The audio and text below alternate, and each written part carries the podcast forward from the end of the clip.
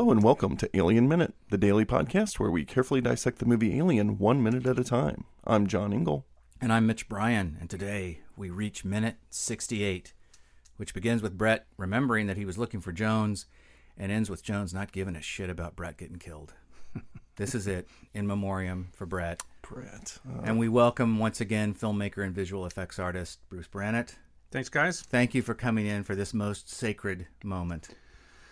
Let's get to it, shall we? So I guess this, sad. this this is the sacrifice this that we've been talking about this week. This Yeah. is the moment. Oh, Brett. We I don't like know. Brett. I don't know if I'm going to be able to get through this episode, guys. Just bear with me. I get choked up. Well, we begin with uh, another six seconds of his close up, and uh, then this new shot, this low angle, medium shot of him looking up as he walks away from the camera, and the space above him once again is revealed. So we're paying lots of attention to the, the scale of this space, and particularly the, the upper regions of this particular space. And then we get we get a shot of Jones finally. Yeah. Yay! I, I want to say right off, I'm not really a cat person, but I like I like Jonesy. Jonesy's pretty cool. I like cats a lot. Jones is one of the coolest ones. Probably, I mean, the coolest movie cat, right? I mean, there's no other I can think of. But anyway, I think it's interesting to mention at this point there's a book apparently that Right. we've been trying to get a hold of that is this story told from the point of view of the cat.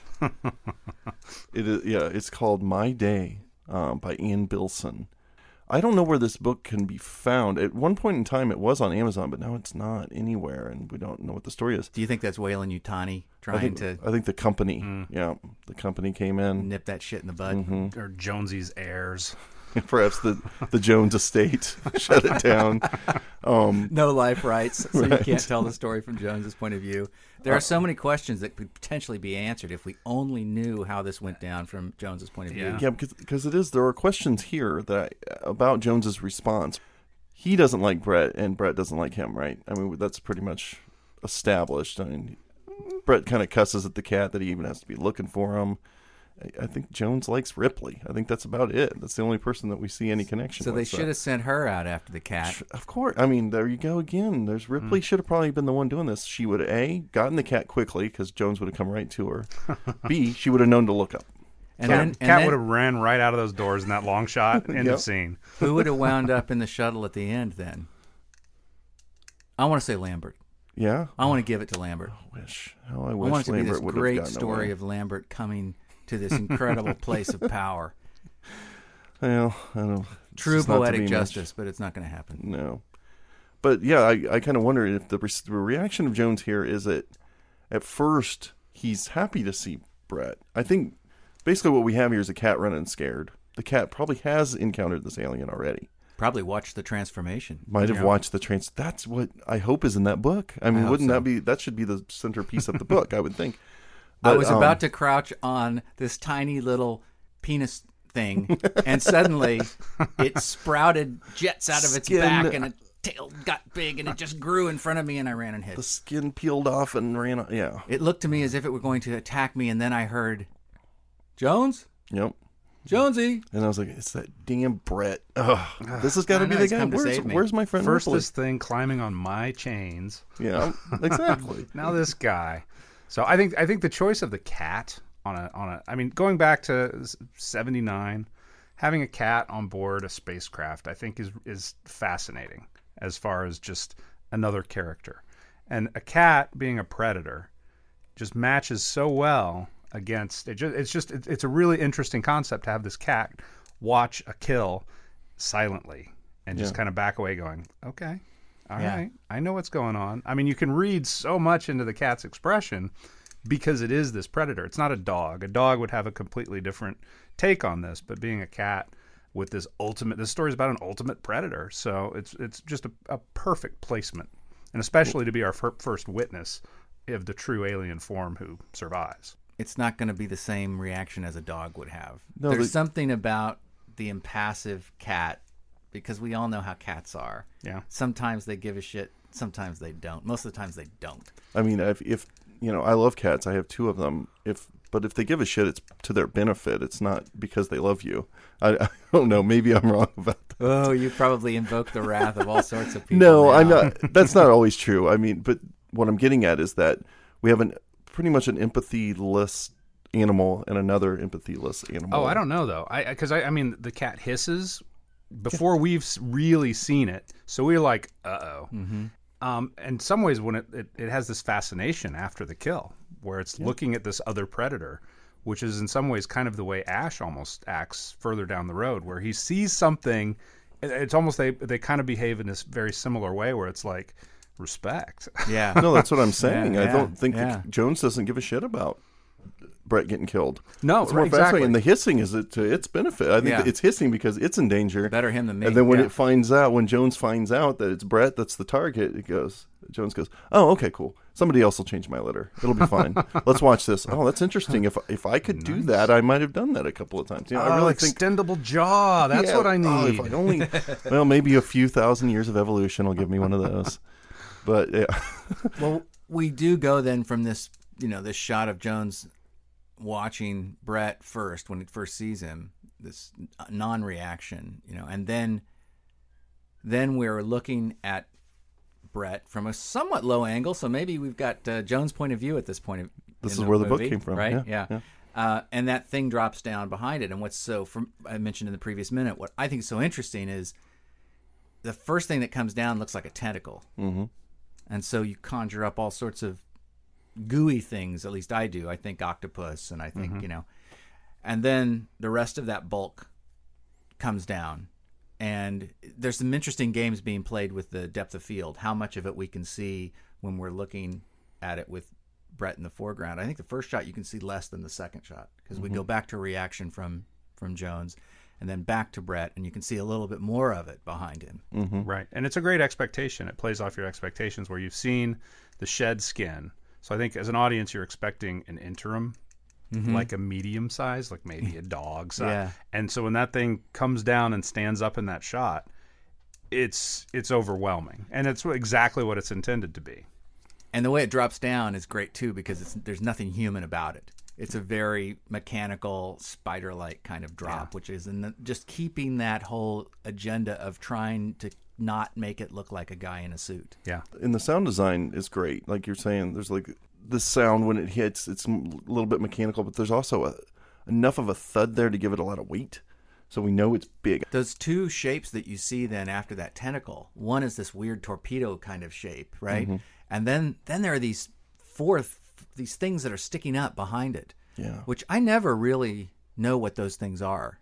Does Yeah, I anybody have a guess? I- I had they look the- like dinosaur spines. I had the alien model where you just built the Yeah. little model. It wasn't articulate, maybe its arms moved, but it had the action jaw with extendable second pair of jaws. yeah. And those four things out the back, always to me, they're kind of they're almost like little jets, like little breathing tubes of some sort. They're there's actually a vent inside them. They look they look Hmm. Oh, like is. they almost look like uh, undersea mounts where the smoke comes out. Um, they're four little vent tubes that stick out. I wonder if it. Hmm.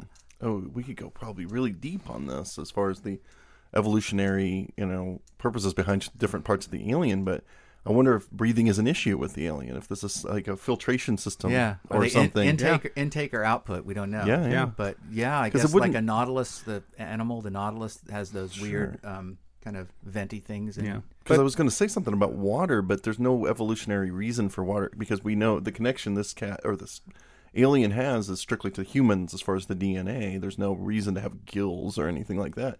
But perhaps because it's alien, um, it has to be able to adjust to any environment as far as breathing. And maybe oxygen isn't its number one, or maybe if even if it is, it wants to evolve and be ready to be on any kind of a in any conditions. So Uh, talking about the alien and the design of the alien and the history of the alien and the evolution of the alien, since this is the first time we see the alien, at least its body somewhat, and certainly its head or so-called face, you know, how much of Alien is because of the design of the alien? That's what I've. I- It, it's such a beautiful creature, and it's so unlike anything we've ever seen before. How does that affect the popularity and the longevity of this movie? I mean, without it, it's a great movie. It's still a great movie, but you know, you talk you talked in a previous on a previous day about images you're taken with. Everybody can close their eyes and see the alien. Uh, There's just there's something about the metal teeth dripping with goo, the the the kind of glassy dome across the head. You know, the thing stands up straight and it's a capital letter T. You know, there's there's not much to it in that respect.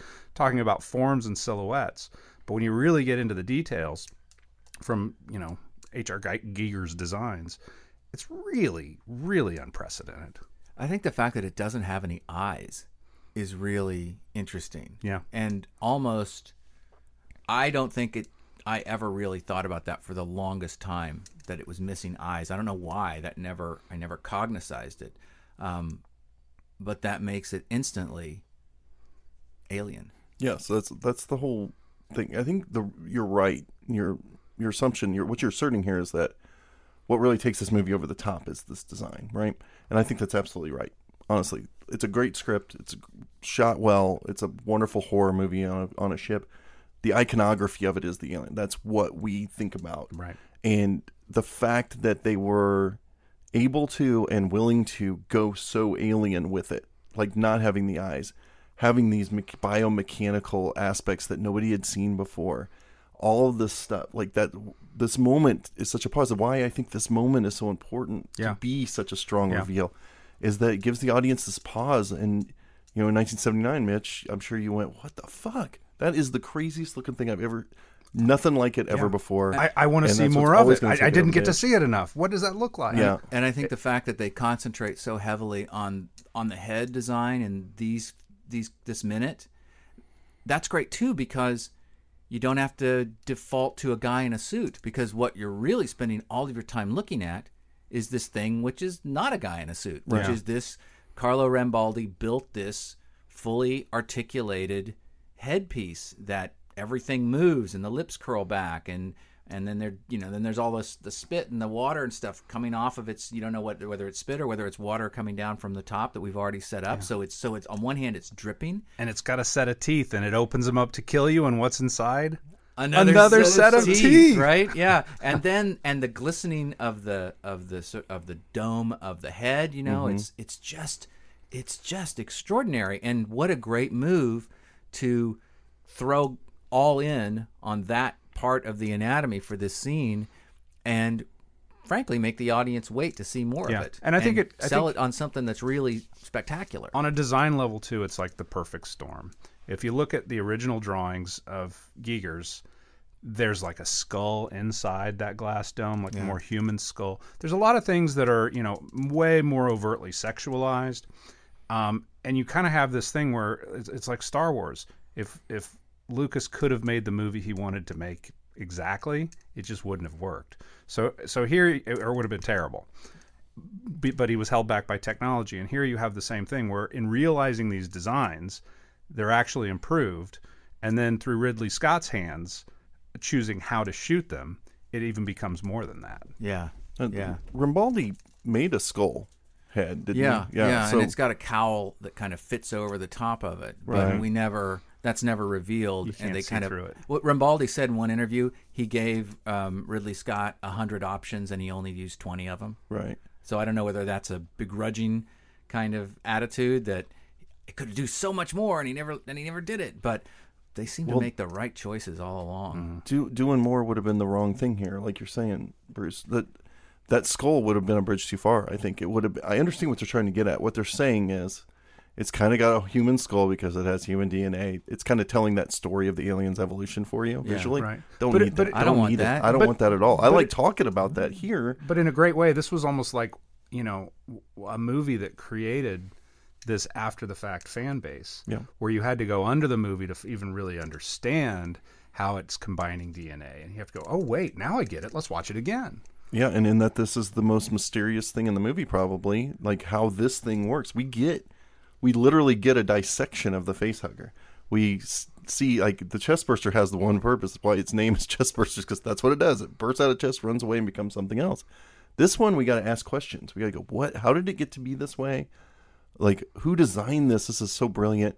And as you go down that rabbit hole, you become a cult movie. Like that's what happens. Yeah. Like people, the more magazines you're reading, the more uh, documentaries you're watching, the more you want to rewatch it to get that information reconfirmed in your mind. That's how cult movies happen, and that's I think we're back to it. This alien might be what is this design, the xenomorph as they end up calling it, mm-hmm. might be the reason this movie has the popularity it has. Well, and to dig a little more deeply into that perfect storm theory of yours, the fact that the initial concept of this thing is truly extratextual because Giger had already come up with this idea with this shape, hmm. and it had nothing to do with Alien. It had nothing to do with anything except H.R. Giger's unconscious, you know? And the fact that Ridley Scott was shrewd enough to say, "Yeah, that's that's what we're going to do."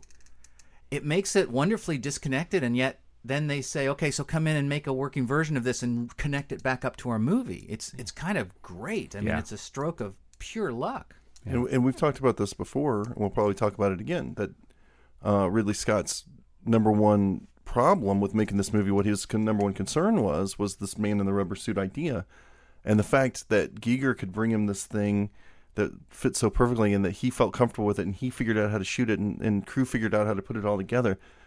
Again, I mean, if Giger or if Scott's fears were uh, c- correct, if this doesn't come off, the whole movie sucks. And so then again, we're back to this thing, this design, this perfection of a of a design is what made this movie work in the first place. So it all comes back. It's a really good question to spawn this conversation. But yeah, I do think that this thing is the center of this movie's popularity.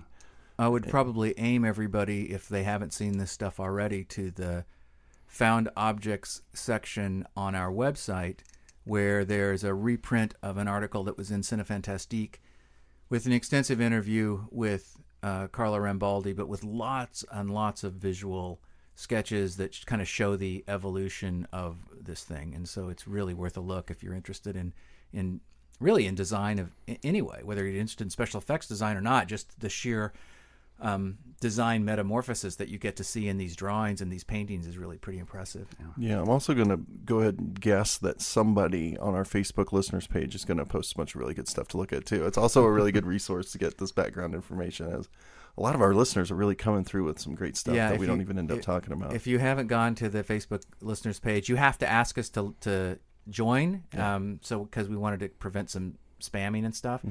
but there's stuff coming up on that thing that's arguably better than this podcast. I mean, it's really incredible the stuff that people are posting. So yeah, head over there. It's it's worth a look.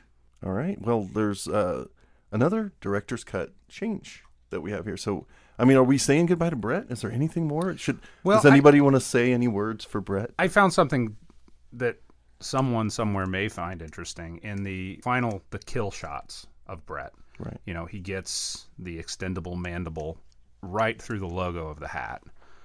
And the close up of that shot, the alien is holding his head. Yeah, you can see As if hands. having already lifted him into the air. So it seems to be that that shot was trimmed or cut down, and this is in both cuts. But uh, if you look at the close up, it's holding his head, and then he's dropped or pulled up, pulled up higher again. But uh, it comes off in the edit as a one, two, three, turn around, smile, you're dead, without the alien reaching forward and actually pulling Brett in. Yeah. which is good because that shot is so disorienting anyway. Just the way that it Yeah. sort of pops in and pulls the meat out, and it's only four or six frames. It's super super fast, but uh, wow, that's on a big screen in a movie theater. That shot is nuts, and I remember as a kid getting that um, photo novel that has all the clips and i think there was one there was a still of that and we were very excited because look look i thought i saw that. It went so fast. Well, I would say that yeah, there's there's at least stills of him being held up. Yeah. um, I've seen out there. Um, I would say we've just taken a good long moment to really look at the alien, get the head design at least, like take that all in and see this incredibly alien thing that we've never seen before. That's very terrifying. And then I like the disorienting factor of how quickly it kills him and takes him away, and you Yeah. don't really know what happened. Um, I like that because this is really the first. This is the first kill. I mean, we lost Kane to the chest burster, of course, but that was very clear how that worked. You know, we're in a well lit room and it comes right through, and we take a long time to take that in.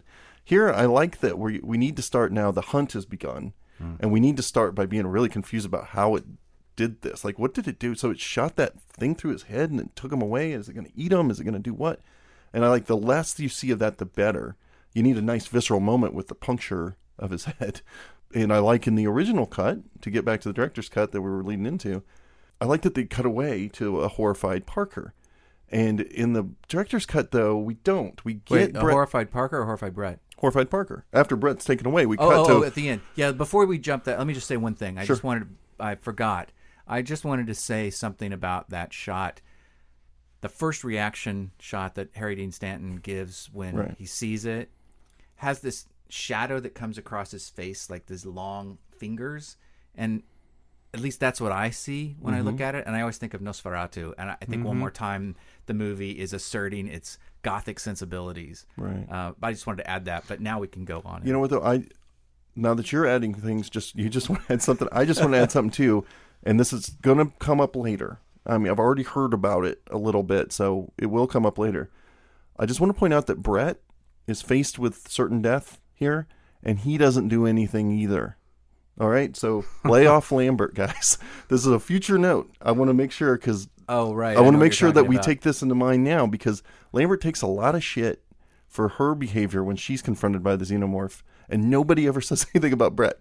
Brett also does the That's same because we're so busy Right. drinking in our first impression of this Yep. thing that the last thing that we're really concerned about is the fact that Brett's not doing anything because we're Right. too busy trying to look at this. Yeah, thing. we're not Yep. educated on what we're looking at either, so we're probably sitting in the theater with the exact same expression as Harry Dean Stanton. Not to And I- mention that the best film acting is often not doing anything.